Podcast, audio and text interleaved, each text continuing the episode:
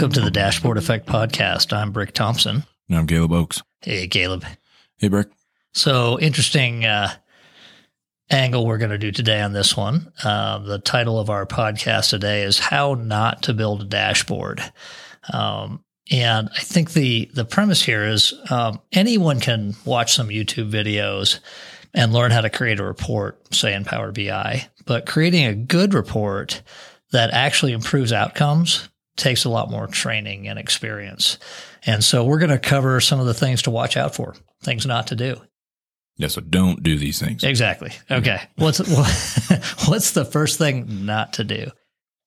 First thing, this is high level, and this touches a lot of aspects of the report is don't just take the order. Right. right. And yeah. Go go go ahead. You were going to finish your thought there. No, you don't work at McDonald's. okay, so by don't take an order, this is actually a term we use around our office a lot. That means don't just accept sort of at face value, superficially, um, a, a, request from someone for a report. So, as an example, um, a, a, business person comes to you and says, What I need is a page with a pie chart, and it'll have 20 slices. And then over to the right, I'll have a couple of uh, couple of cards that give me data. And when I click on one of those cards, it'll take me to a whole nother report. Now it's possible that's a good report design, but I tried to make it bad. So I'm gonna, I'm gonna yeah, that's not good. I'm going to guess it's not going to meet the goal well. And so rather than take an order, um, we try very hard and actually uh, uh, train our people um, to focus in on what's the goal of the report what what questions is the business user going to be answering with that report? And and what behaviors are they hoping will come out of the use of that report? Yeah. Yeah i mean you're in one way or another you're paying for this report right? So you want to make sure that it's worthwhile and going to give you some sort of benefit. And if you're just doing a pie chart and just because it looks cool or maybe that's what you're used to uh, it's not gonna that probably won't get you there. Yep I'm going to refrain from giving my toe analogy. All right. Number t- number two on my list of uh, how not to build a dashboard um, is is to add lots of bells and whistles to your report or your dashboard. And by this I mean things like fitting in every extra chart you can and spark lines all over the place, regression lines, you know, things that don't really help the report to be intuitive and do the two things I mentioned when we were talking about the order, you know, answer the question intuitively and drive behaviors, leave them off.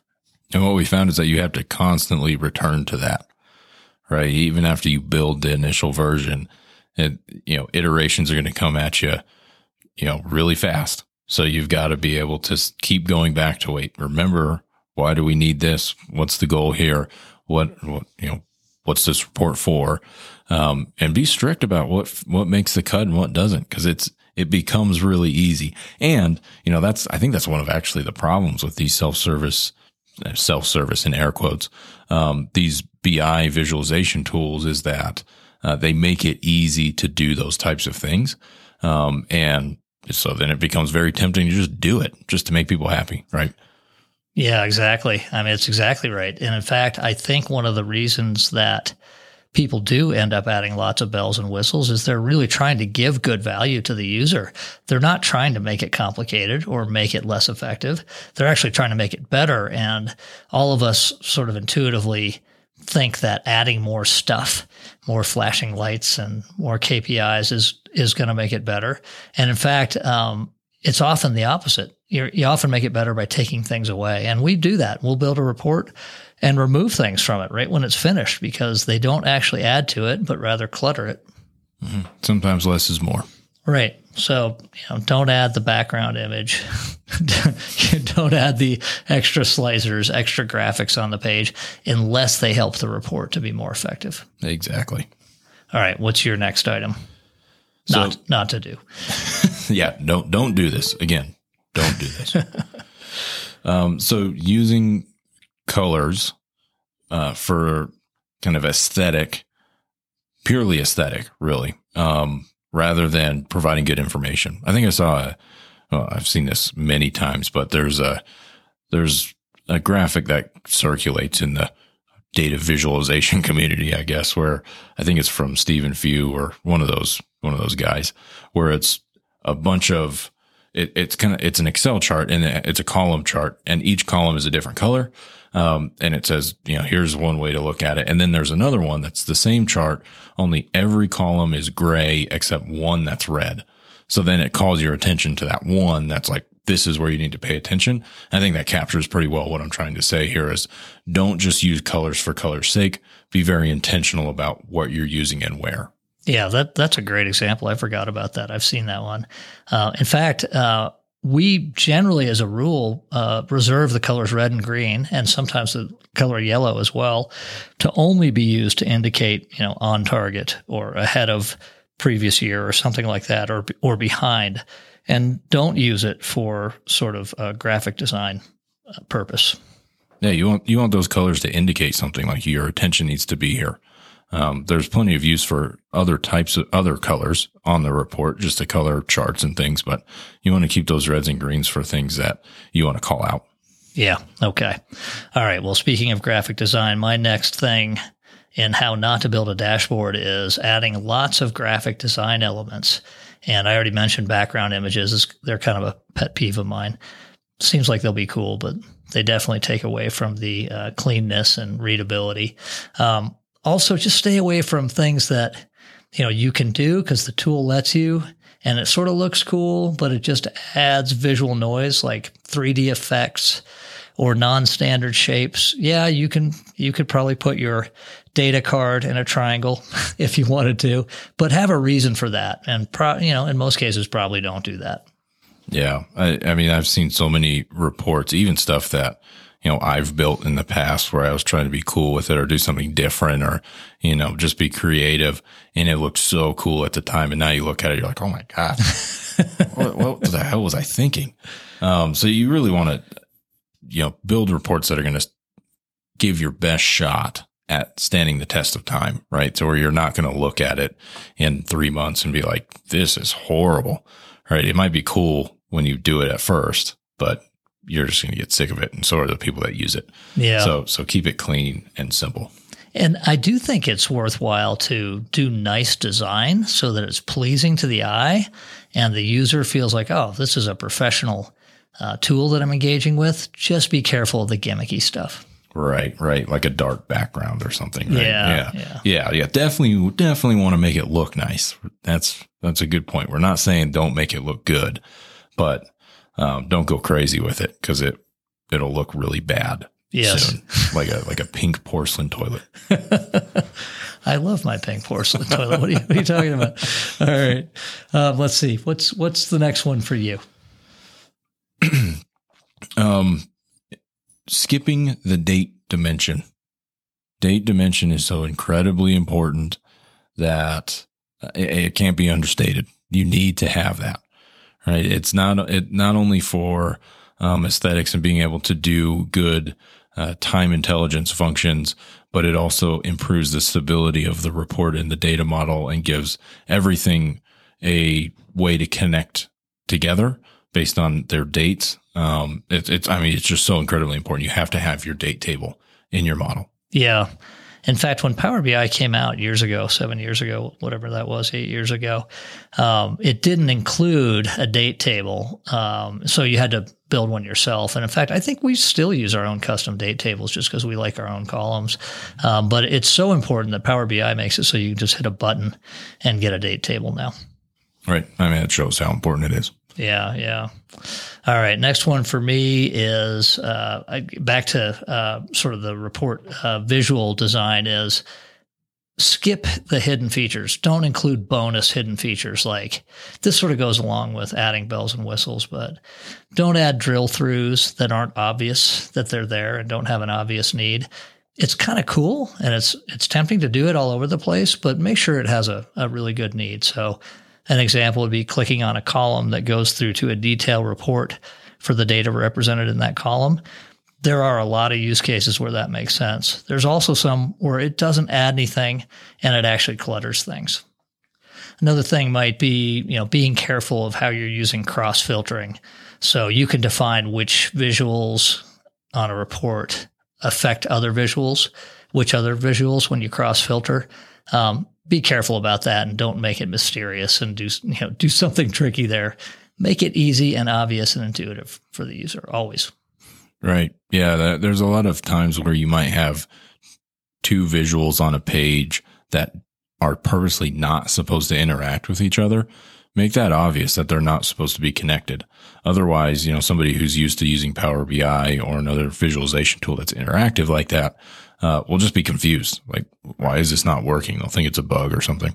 Right, right. And I've I've used reports, good reports that actually had like uh, uh, good uh, tooltips, but it was sort of a mystery whether a tooltip was there. Like I found it by mistake on top of a card, and and so make it obvious if you're going to do something like that. Yeah, agreed. All right, next next one for you.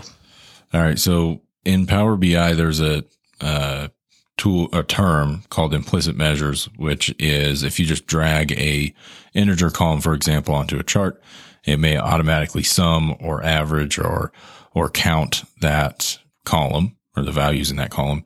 Uh, so don't do that. Right. Don't use those. Make sure that your your measures are explicitly defined using good DAX, uh, keeping your performance top notch. Yeah, I mean that uh, when I see that in in uh, sort of more amateur built reports, it often leads to debugging issues.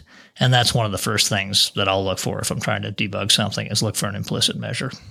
Yeah. Yeah. And you know, they're not the, they're not the end of the world, but they're definitely, definitely a telltale sign of someone who doesn't really know what they're doing. Yeah. Right. So just, just put them in there. And I, th- I can think of times I've built little reports for myself where I've used them just to be lazy.